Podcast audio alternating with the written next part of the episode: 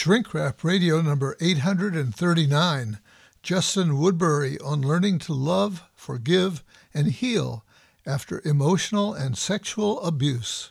And now it's time for Dr. Dave and Shrink Rap Radio.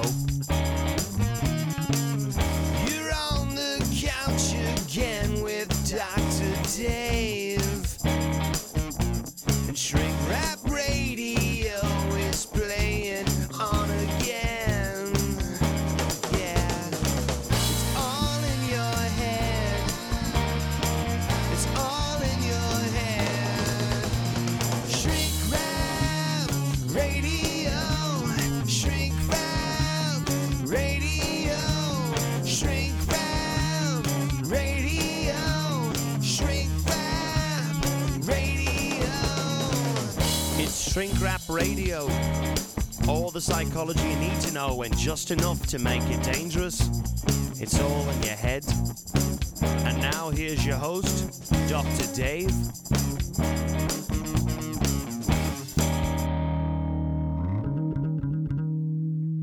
My guest today is Justin Woodbury, author of the new book Sheltered but Not Protected Learning to Love, Forgive, and Heal After Emotional and Sexual Abuse.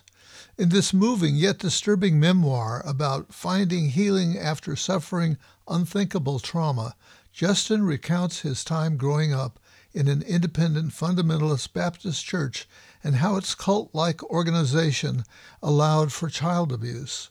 Justin was taught from a young age that if he followed a strict set of morals, such as no TV or worldly music, he would be protected from all the evil in the world.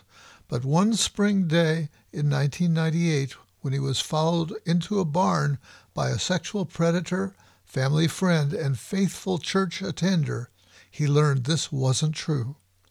Now, here's the interview.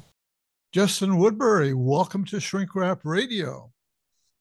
Thank you so much for having me. Well, I'm glad to have you here. And we're going to be discussing your remarkable book, Sheltered but Not Protected Learning to Love, Forgive, and Heal After Emotional and Sexual Abuse. And um, really, this book is all about your personal story, your, your, your experience that you had. And, um, and, uh, it's a pretty explicit experience and so you can be as as explicit as you as you need to be to tell your story. But basically i'd like to ask you to take us through your story pretty much as it is in the book um, uh, although we're not going to have enough time to do the you know it's not like reading the book but uh, and i'll sort of uh, maybe ask you some questions or make comments as we go along. Is that a, a good way to proceed Yeah, for sure. Okay, well, start us out. Uh, start us out. Tell us uh, uh, where you where you grew up and what the family uh, arrangement was, and and we'll get into it that way. For sure.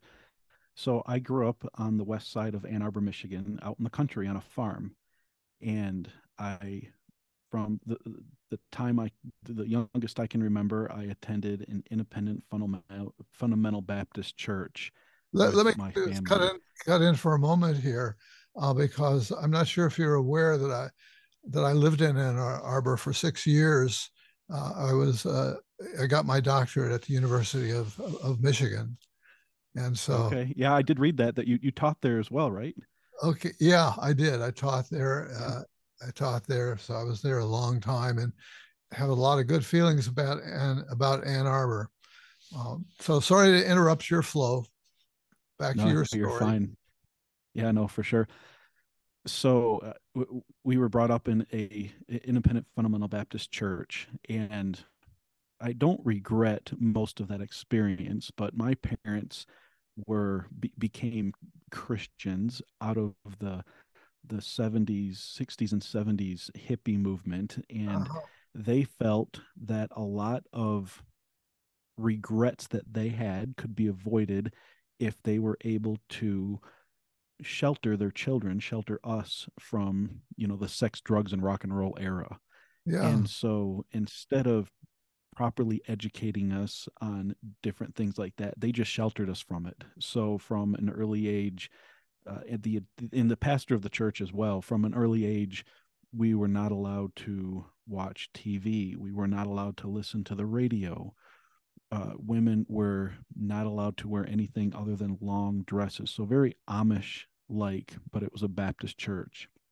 Yeah, that's and, that's uh, unusual. You know, I grew up uh, in a part time in a Pentecostal home. Uh, okay. Yep. My my grandparents were Pentecostal, and they also uh, sent me to uh, uh, fundamentalist schools, church type okay. schools for uh, you know for my early years and in my high school.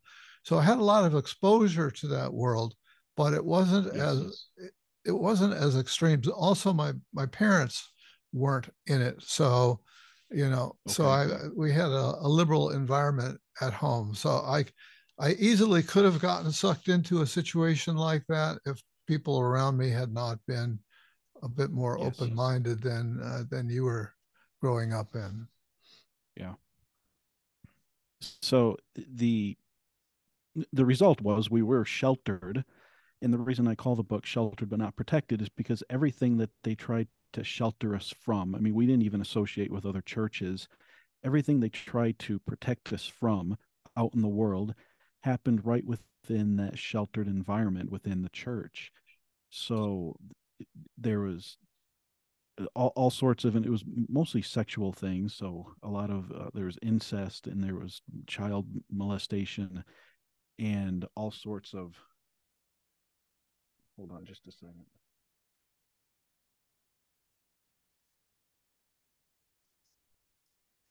sorry about that david i put it on do not disturb Oh uh, yeah, there's all sorts of. When you say there was incest and and all sorts of other things, where are you talking about? In the church, uh, or out in the world that, that, that they were trying to protect you from? Got it. No, within the church. So church members, church uh, fathers molesting their daughters, and uh, church members. And and you must have found out about that much later, right? You didn't know that much late. So exactly so when i came out with my book i started just finding out uh, kids that i grew up with reaching out because friends with them on social media uh, reaching out and telling me their own stories of being abused and it was you know physical abuse child abuse and then a lot of uh, child molestation incest uh, cousins with cousins and, and, and different things like that so. And my own story that i write about was when I was 13, my 13. mom's closest friend. Yes, sir. Uh, she was my mom's closest friend, a married woman of four. She began a somewhat innocent relationship with me where she sought me out at church and she sat with me during church functions. When I was 15, there's a inappropriate interaction I, I talk about more in my book. And then when I was a junior in high school, so still a minor, she actually uh, called me one day. I was being homeschooled, and she called to talk to my mom. My mom happened to be out of the house, and she proceeded to tell me about this really inappropriate sexual dream that she had about me. And that turned into a really twisted, bizarre sexual abuse type relationship with her for a couple of months.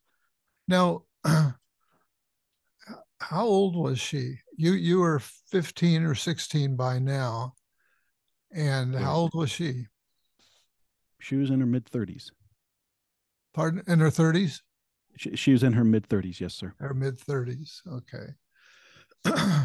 I'm, I'm just remembering that time. And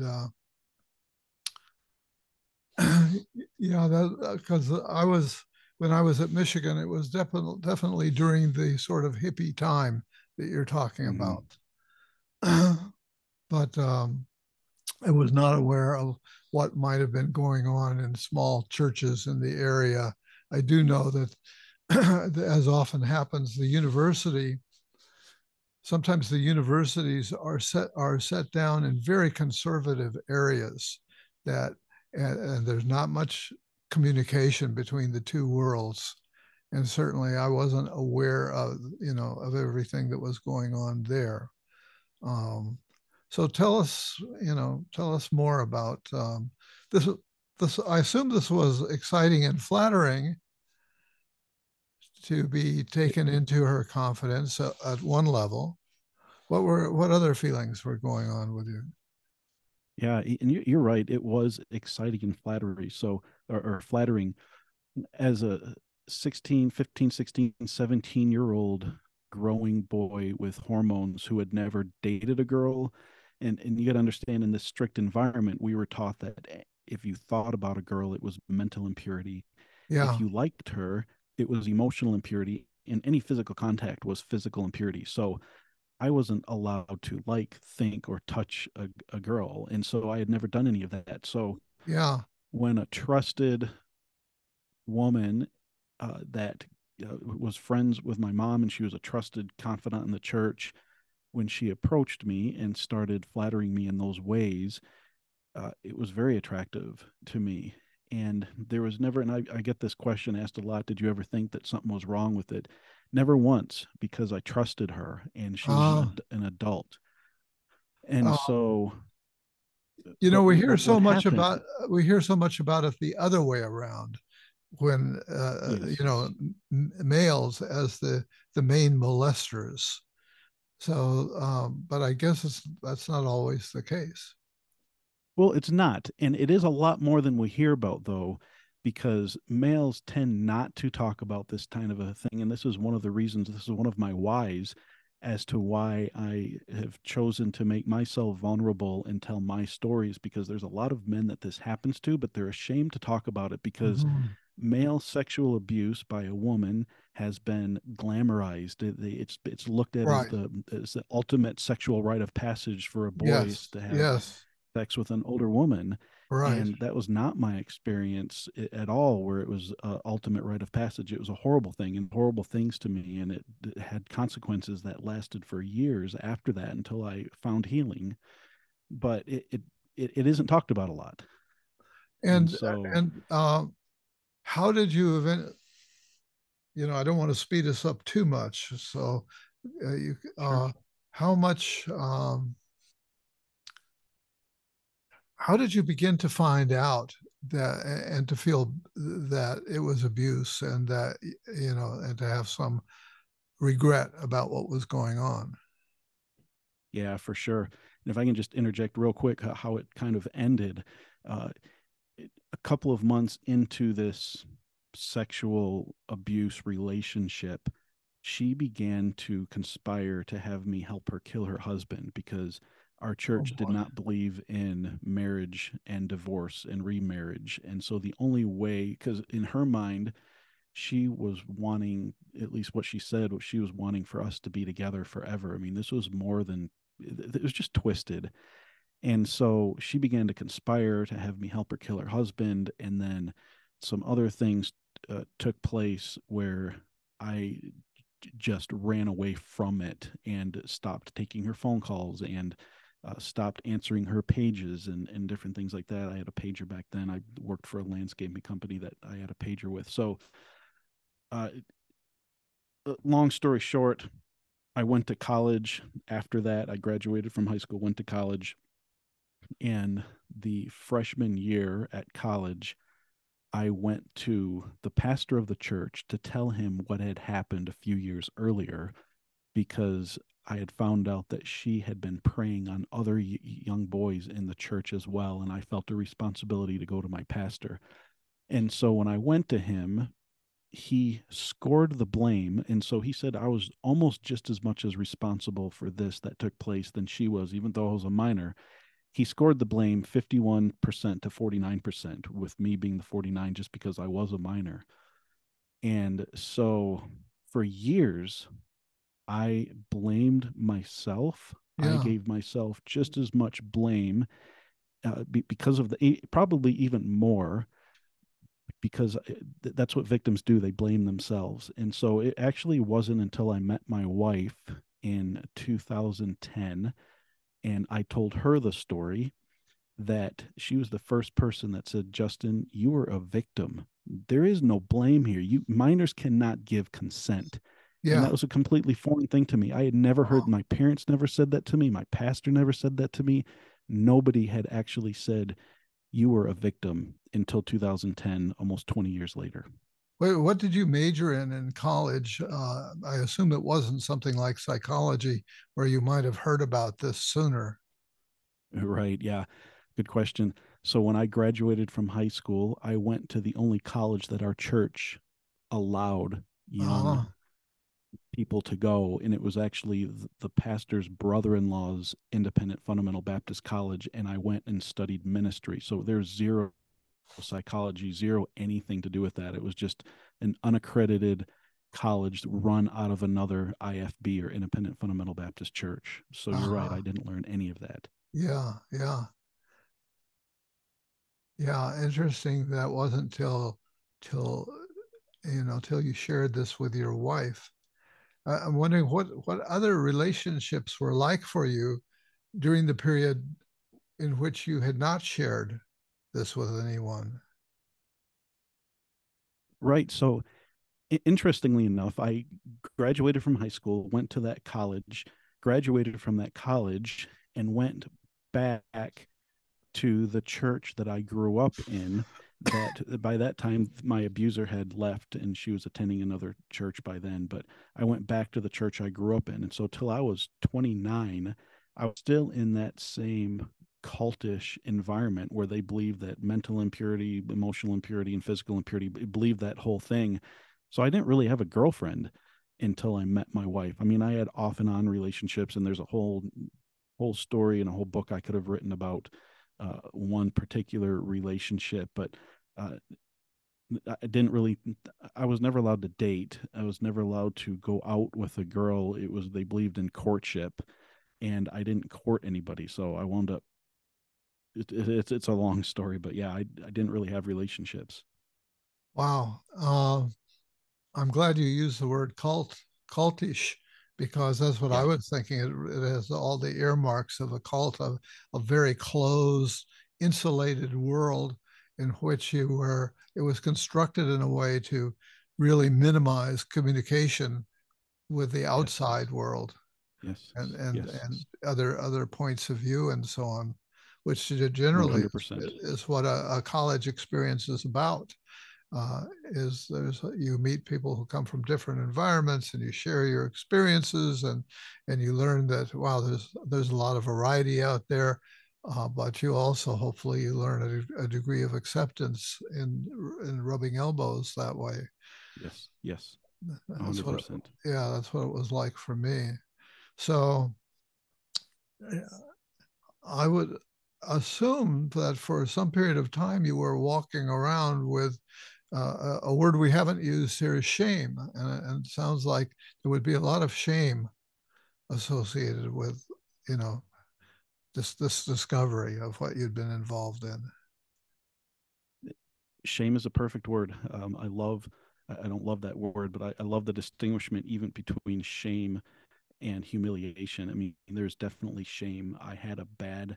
I thought I was a bad person for years. Uh, so went to college, came back, worked at the church, but th- that that incident when I was a junior in high school, being sexually abused by my mom's best friend, that incident set me off in a trajectory of other incidents incidences for for years until I was about 35 I was I was in this downward spiral of shame and I started uh, binge eating and uh, as a result of trying to deal with the shame and so I, Yeah. I gained uh, about 120 pounds over the next several years until I was you know obese and unhealthy and did not take care of my body and didn't have any self-respect uh, for for years, for almost 20 years, until I actually started writing the book and started realizing what happened. But uh, shame's a perfect word to describe it.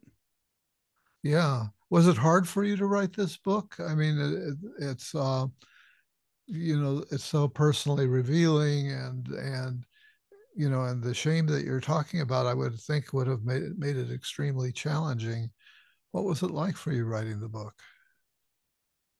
You know, it was difficult writing the book from an objective point of view and from a point of view of forgiveness. So I, I knew I could have gone in and written the book and just exposed a bunch of people's dirty laundry because in the book, I not only talk about my own story, but I talk about other people's stories just to prove, uh, just to shed light on the abuse that happens within yeah. religious organizations.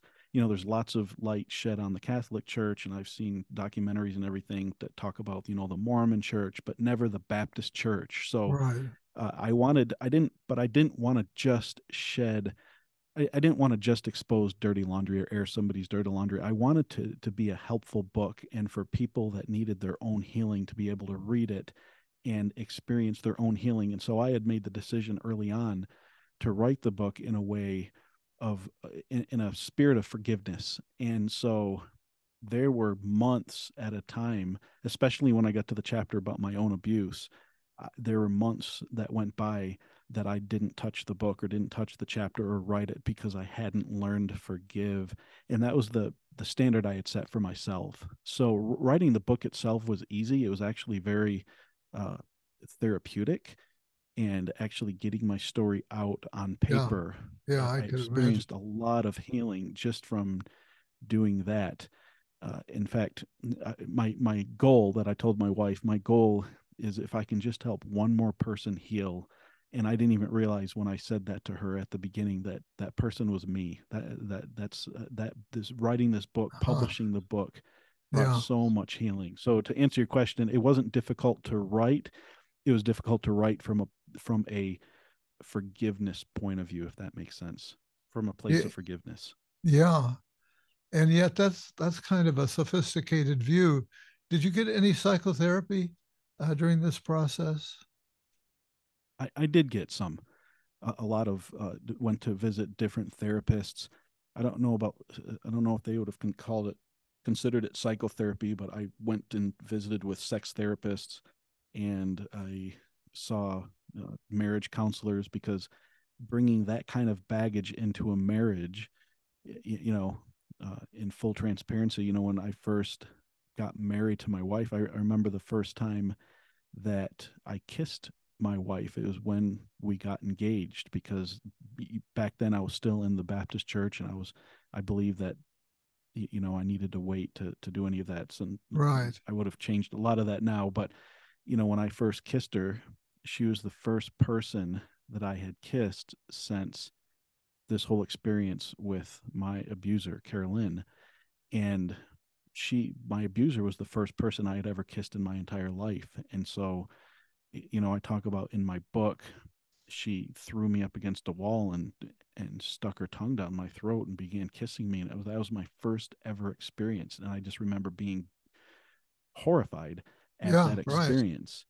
Right. And so when I went to go kiss my wife for the first time, I was shaking and she had to calm me down and I was experiencing all sorts of triggers. But uh, what wound up happening is when we got married and my wife would make any type of advance towards me sexually any any type of advance i would push her away and i would uh, sometimes walk away. I would get angry. I would start shaking. And you know i remember coming home from work one day and emily was waiting for me and she was wearing something that she thought i would really like. And when i came in the door she pushed me up against the the door and started kissing me and I pushed her away and I said, "My god, let me get in the door." And Emily changed out of what she was wearing and she threw it away and she went into the bedroom and just sobbed because she was convinced that I was not attracted to her and that I did yeah. not want her and it had nothing to do with that. It had everything to do with I was being triggered yeah. by by my my experiences. So had to get marriage counseling as well to answer your question. I got several types of counseling just to try to get through that and try to understand the difference between my wife showing me sexual advances advances and being able to distinguish that between her and what had happened when I was 17, 16, 15. Well, you're a father now, right? You've got kids. Uh, yes. I assume it got better. yes, it did. It did. And it, it continues to get better. I, I think healing is a journey. It's not a one time uh, incident, and so I continue to heal. But yeah, our our marriage today is way different than it was at the very beginning, for sure. Yeah, yeah, yeah. What about your wife uh, educationally? Uh, you know, she sounded like she was pretty sophisticated when you first shared with her. Uh, had she studied psychology at all, or does she do any kind of uh, human relations work? So interestingly enough, Emily went to a similar type church, grew up in a similar type environment, but not nearly as cultish as mine. Uh-huh, uh-huh. And she went to a bigger university and she studied to be an elementary teacher. So she did have classes on psychology and she even did a stint for a few years in a secular college. And so and she's just a very practical person too and she sees things for what they are and she doesn't spiritualize things like um, like we grew up doing, and so uh, she definitely was the smarter of the two of us when it came to that um, in a lot of things. But for that, for sure, I mean, she just it was just black and white to her, and so I I have no doubt that some of that was a result of the the education she got. Yeah, yeah. And what is your uh, church status now, if I may, if I may be so bold as to ask? Yeah, sure. So one of the best things that have ever happened to me is COVID and being ordered in Colorado to shelter in place. Really? Uh, up until that, it was, and I'll tell you why. Up until that point, it was rare that my wife and I would not attend church. So we, I, I moved from Michigan to Colorado, immediately joined a Baptist church. We were in that Baptist church for several years until we started noticing it. It wasn't just the Baptist church that I grew up in that was the problem. I was finding the similar problems in other Baptist churches. And uh-huh. so we became aware of a situation of a potential predator in the congregation and I went to the pastor and he's like, "Oh man, I will deal with this immediately. He will no longer be working with children."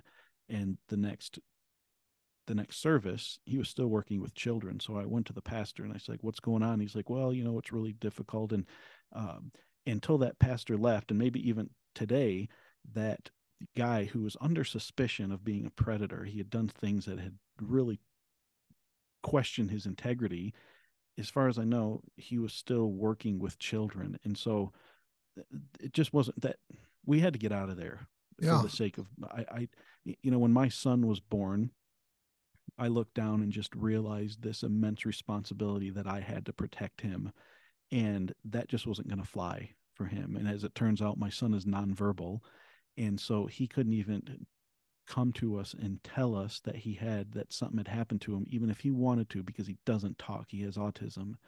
And so i'm thankful that we got out of that church. But with that being said we attended a different church a non-denominational church all the way up until 2020 we were told to shelter in place so we couldn't go to church.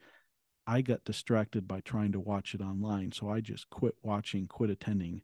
Uh, a couple months later when colorado opened back up I made the decision to not continue to attend church. And so from 2020 until about a month ago, I had not stepped in a church that entire time.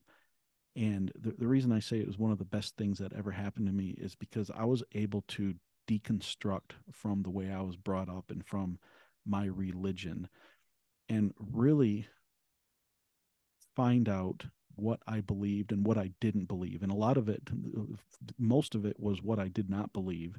I'm still learning what I believe. So, a long answer to your short question is uh, um, I still attend church. I still believe in God. I would still call myself a Christian, just not the type of Christian I was brought up believing I was supposed to be. Yeah. If that makes sense. So, we, we, yeah. I, we just, we just went back to a church like a month ago and we're we're trying to get back into it a little bit for for, for our kids sake too because for community and and stuff like that so. Right right. Um.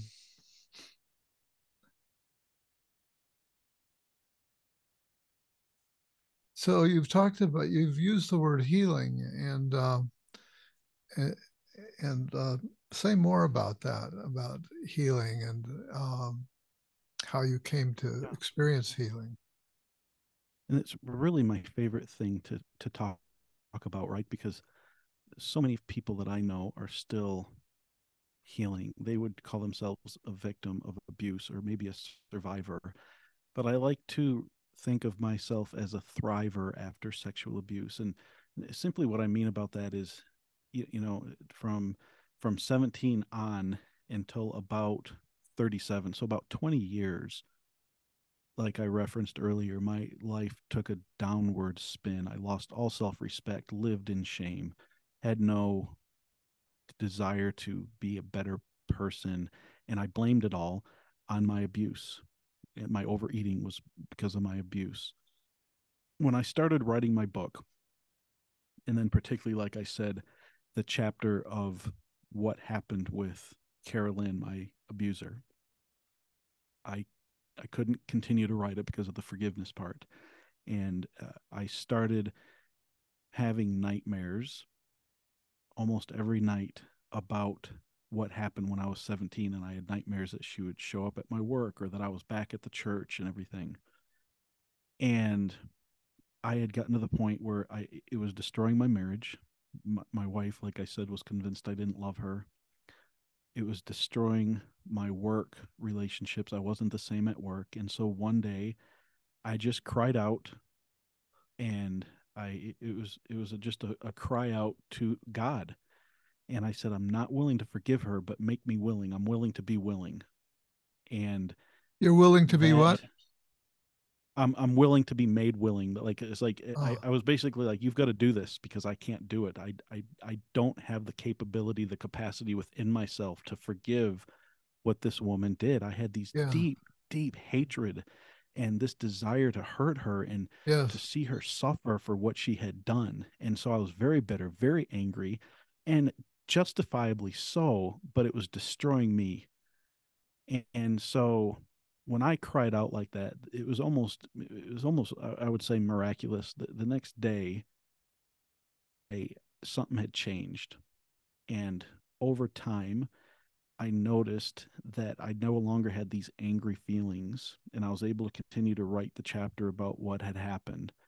And I, I really believe, looking back on that day, that I had a breakthrough, and that I truly chose to forgive the the right way. And I, I you know part part in my book i talk about what forgiveness is and what forgiveness is not. I had thought up to that point that to forgive her meant that i had to say it was okay what she did. And it wasn't okay and it never will be okay but that's not what forgiveness is. And so i really had to come with grips to come to grips with what forgiveness truly was for her. But the minute i forgave her i started to heal And, and and uh, take us through that. What forgiveness really is, if it's, you know, if You it's know- still holding her accountable, but how would you describe it?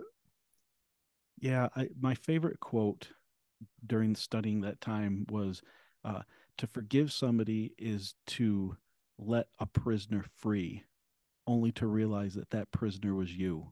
Mhm.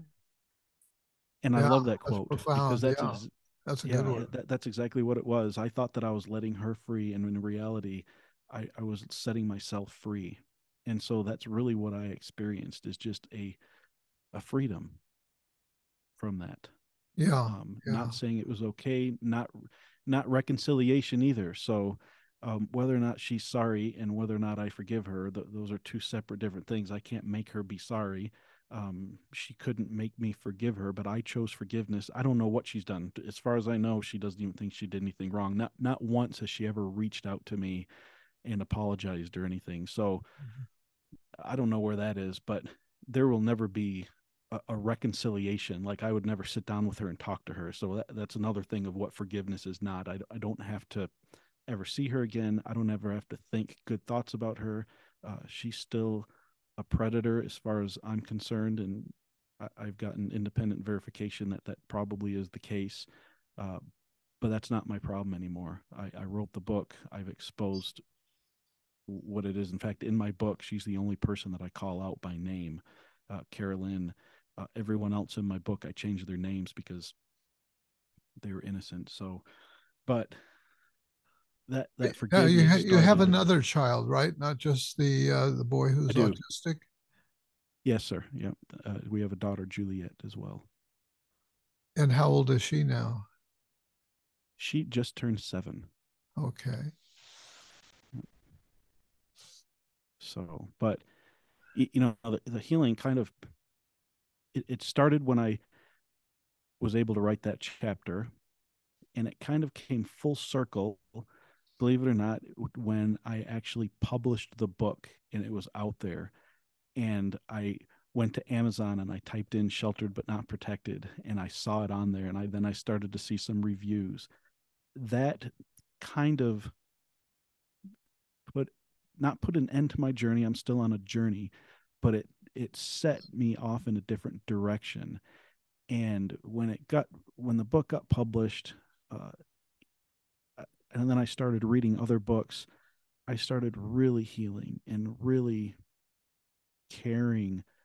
uh, You know, self care. Whereas before I had no self respect, I started to really respect and care about myself. And I, I read the uh, Brene Brown book called Daring Greatly, and Mhm. that you know that's where she talks about the difference between shame and humiliation so i started to really understand myself and diving into books and then i started having this desire you know i took my daughter to disney world for her uh, sixth birthday. And while we were there i you know and i look at pictures and i don't even recognize myself but while we were there i had to sit down constantly and my feet were tired because i weighed about 300 pounds. And uh, I, I, I just remember getting home after that and uh, falling asleep on the couch one night watching tv like a week after getting back from disney world. And then i started to go upstairs to go to bed and i had to stop to catch my breath on the way up. And i just remember thinking to myself if i didn't do something about my lack of self-respect for my own body uh, that that i wouldn't be able to see my daughter grow up and get married or i wouldn't be able to dance with her at her wedding because i would be too out of shape and it really really bothered me and so i determined right then and there to make a change so um, in the past year i've lost almost 100 pounds and have been able to keep it off Wow, good for you. because of the healing. Yeah, thank you. Um, but it it all started with you know being able to write the book, getting the counseling, getting the the therapy that I needed to, learning to forgive and set myself free. It started with that, and then it just kind of uh, uh, snowballed. And I'm still learning what that looks like too. I Yeah. like I said, he- healing is is still a journey. So I'm still finding different ways that I can heal. Uh, but it's just been a an amazing thing. It sounds like uh, books have been an important part of that journey. Self-help books, would would you say? You mentioned Yeah, Brene. they were. Yeah, Brene Brown. I've read several of her books. Uh-huh. Uh, I also read.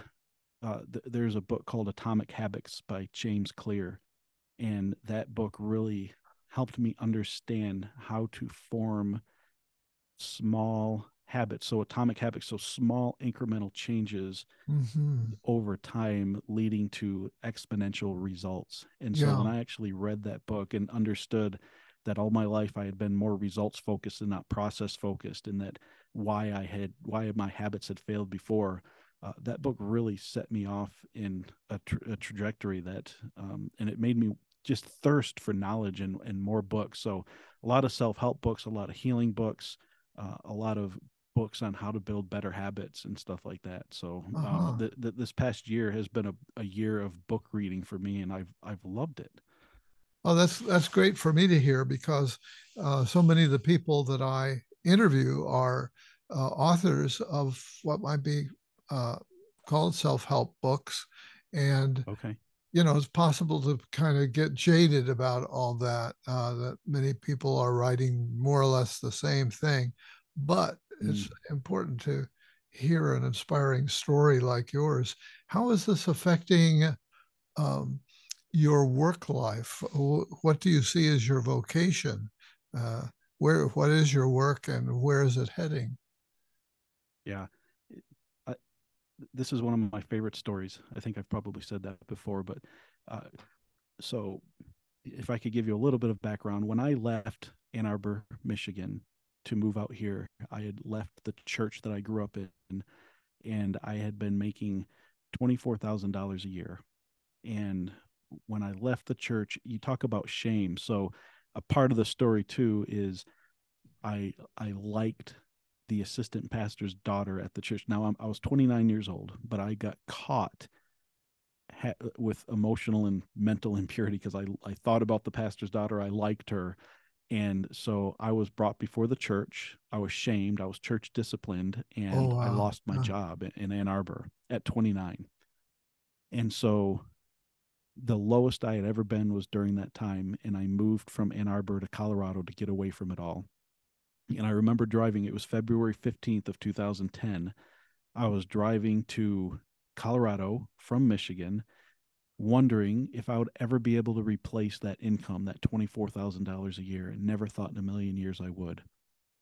I got a job at uh, an insurance uh, marketing organization. So it's called an FMO and I was the marketing assistant, and that was as good. And I and the the starting pay was thirty five thousand a year, and I was so excited about that. And then the boss, Carlin, who is such an inspiration in my life, he told me he's like Justin, if you if you work for the company, there's no glass ceiling here. If you put the company and you um, you value the company, and you're not just working for the paycheck, but you're working for the company itself. And he told me a Zig Ziglar story that I loved. Uh, but he he's like, if you do that, there's no glass ceiling here. And so, right before publishing the book, but well along into my healing journey, that and I had worked myself up to where I was a marketing developer for the company. In 2019, uh, actually the beginning of 2020, right right before the pandemic hit the the states, the chief marketing officer walked out of the office, out of his office, and he never turned around and looked back. He he quit. And because I had come so far in my healing journey, my wife said, You should go after that position. You've earned that. You deserve that. And I'm, I'm telling you, a year before, I would have never even considered it. I would have not even had that conversation with Emily. But because I had come so far in my healing and my shame res- re, uh, uh, resilience or whatever Brene Brown calls it. I had come so far in that journey that I decided to go after that position. And so the way the way the story goes is in 2010 in February 15th of 2010 I was driving to Colorado wondering if I'd ever replace my my former income of $24,000 a year. On February 15th, 2020, exactly 10 years later, I was named chief marketing officer of the company and my first year bonus was $24,000 a year. Wow. And so the the healing and the the forgiveness and the thriving that's why i say i like to say i thrive. yeah, thriving yeah. I'm a thrive after sexual abuse is because that's that's the kind of thing and it's only gotten better from there. Um, I, I love the team i'm able to lead. It's a privilege to lead the team uh, another reason that drove me to read a lot of books was how to be a better manager uh, and a better chief marketing officer. So uh, marketing books as well. But uh, r- my current state is I'm the, the chief marketing officer of a large insurance organization, and we support thousands of independent financial advisors all over the country. And I absolutely credit my healing to my ability to do my job and to do it well. Yeah. Yeah. So if I understand it, then you're you're helping other people to uh, become uh, independent, uh, financially independent, working with the company. Well, so they're they're they're financial advisors. So they're they're helping clients, so retirees, pre-retirees, they're helping them uh, retire smoothly, and they're helping them have sustainable income because you know most retirees or, or pre-retirees have sustainable income with their job and so these independent financial advisors are helping clients become financially independent after retirement uh, what i do is i lead a team that helps these financial advisors get in front of their next prospect or client. So you've probably gotten like invitations in the mail to like financial seminars, or you might Sure. hear a commercial on the radio of a financial advisor saying, "Here, here, help me, you know, come meet with us. We can help you get your money out of the volatile stock stock market." Uh, my team helps design those mailers, the wordings for them, the the radio commercials. So we just help independent financial advisors market themselves to their prospects and clients, if that makes Yeah. sense. Yeah. So, what's your vision for the future? Man, that's a good question. So uh, next April, or this April, I guess next month, I should say, I am uh, flying down to a place in Ohio, and I'm going to be one of the keynote speakers at an abuse prevention meeting. It'll be my first time I've actually spoken in public about my experience. I mean, I've been on several podcasts, but it'll be my first experience speaking in public.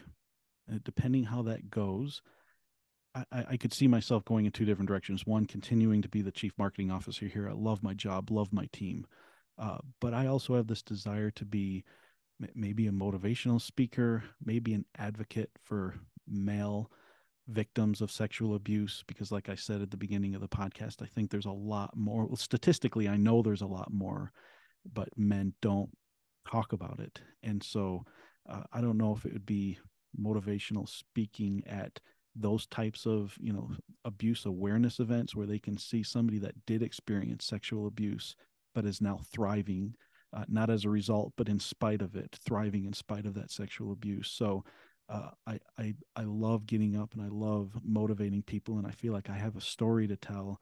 And Yeah. the 100 pound weight weight loss and the thriving you know I, I graduated with a with a fake degree in music um, and for someone who graduated from a non-accredited home church college um, to be able to say that I'm the chief marketing officer of a large financial organization. I, I mean, I, I'm not the richest person in the world, and I'm I'm not you know the chief marketing officer of Amazon or anything like that. But uh,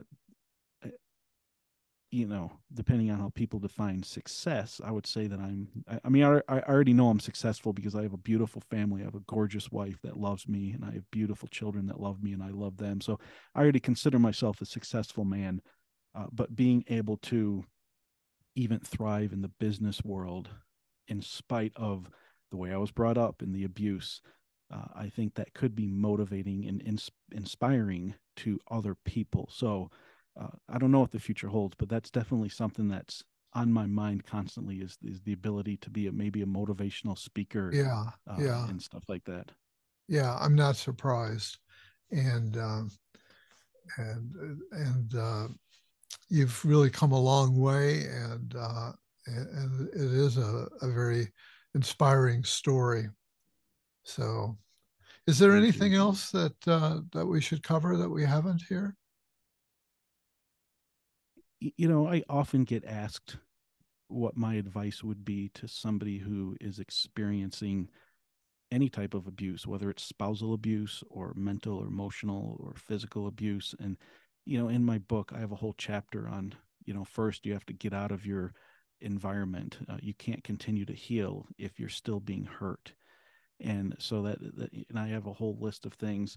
But since then, if I had to rewrite the book, I think that I would encourage people that the first step would be recognize that you are in an abusive environment. So many times I've had people reach out to me and say, Well, my abuse wasn't really what yours was, but I've experienced this. And people downplay their own abuse because they don't recognize it as abuse. Or I've had Right. people say, Yeah, my husband, my husband beats me, but if I would just learn to stop back talking him, or if I would learn to have his food his dinner ready when he gets home and, Yeah, and they, they right. blame themselves and so I, I guess the advice that i would give to anyone that's experiencing that type of abuse or any type of abuse is to to recognize it for what it is and stop making excuses for your abuser uh, because until you recognize this is abuse plain and simple clear cut uh, until you recognize that then you th- th- that, to me that's the first step and so that's what i always like to uh, say to people who would ask me you know, what would you recommend? What what advice would you give somebody who is in an abusive environment? Well, that's a good closing message, I think, for for our talk. And uh, it's been a real pleasure to meet you. And uh, you've come a long way, and I can tell you're going to go a lot further, and uh, you're going to be a blessing to people. So, uh, Justin Woodbury, I want to thank you for being my guest today on Shrink Rap Radio. Thank you, Dr. David. I appreciate it.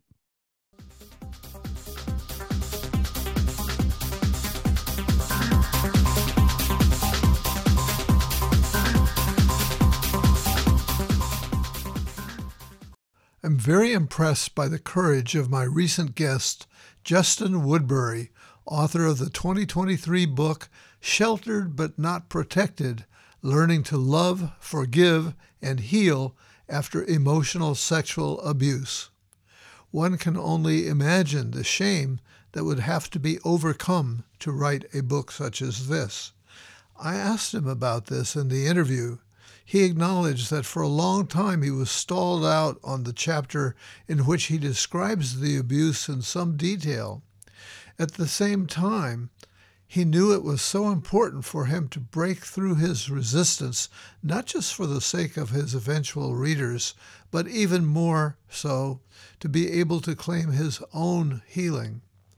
Talk about courage. He even goes so far as to actually name the woman who sexually abused him over a period of years. All the other personalities in the book he took pains to fictionalize so that they could not be recognized. Personally, I'd be worried about getting sued for libel. For Justin, it was most important to bring out the truth.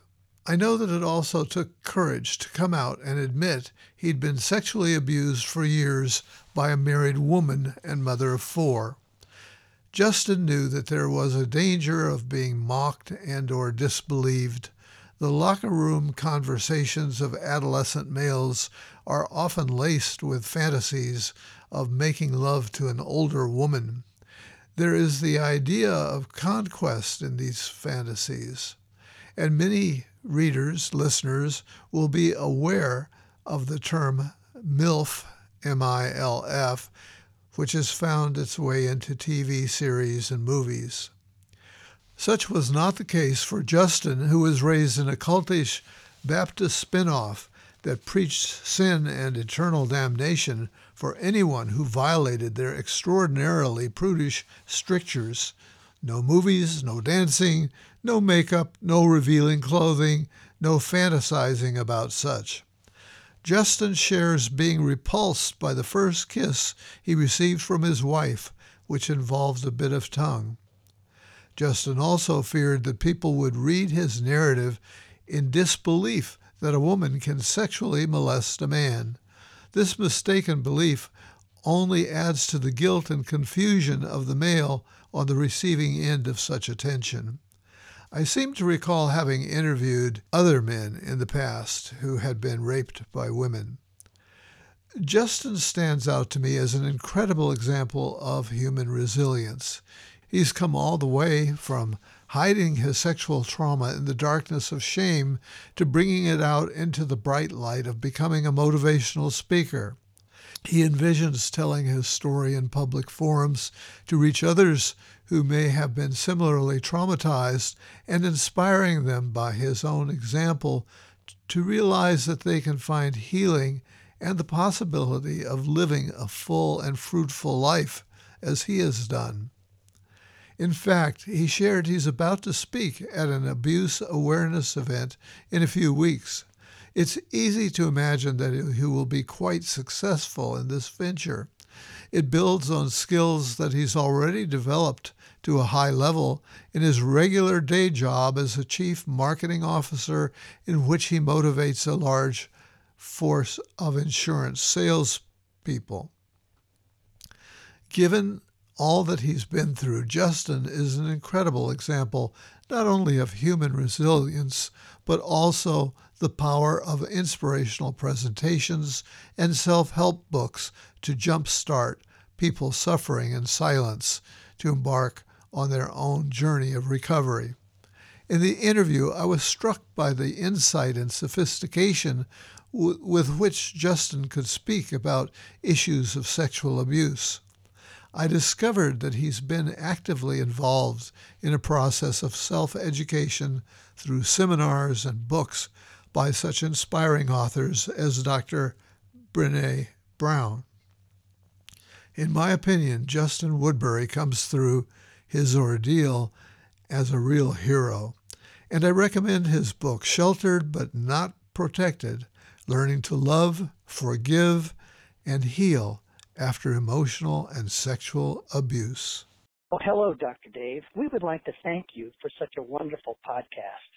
Although we just started listening a few months ago, we want to contribute financially to all the generous and genuine work you put into each interview. Having been teachers for many years, we know how valuable it is to understand human development. Your podcasts are both particular and comprehensive. By interviewing such accomplished professionals, you help point us toward great books to read and new discussions to have. You have kindled our passion for lifelong learning again. From the Northwest, thank you so very, very much, Jim and Colleen. Thank you.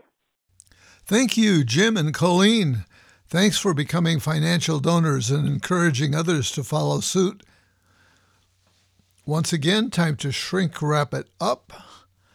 Thanks to today's guest, Justin Woodbury, author of the book Sheltered but Not Protected Learning to Love, Forgive, and Heal After Emotional and Sexual Abuse.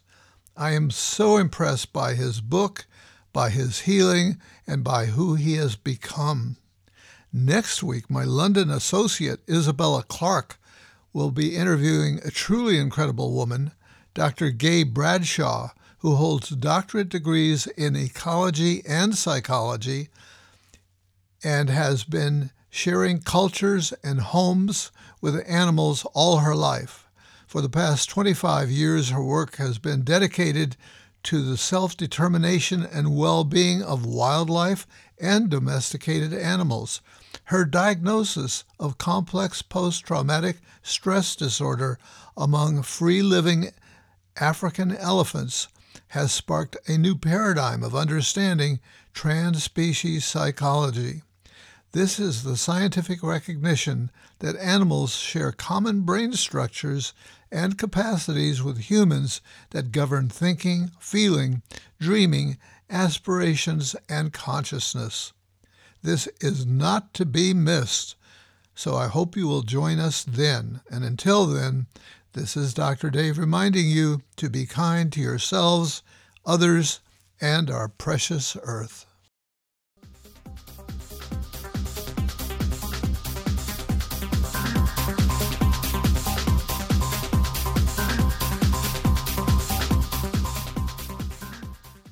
You've been shrink wrapped by Dr. Dave. All the psychology you need to know, and just enough to make you dangerous.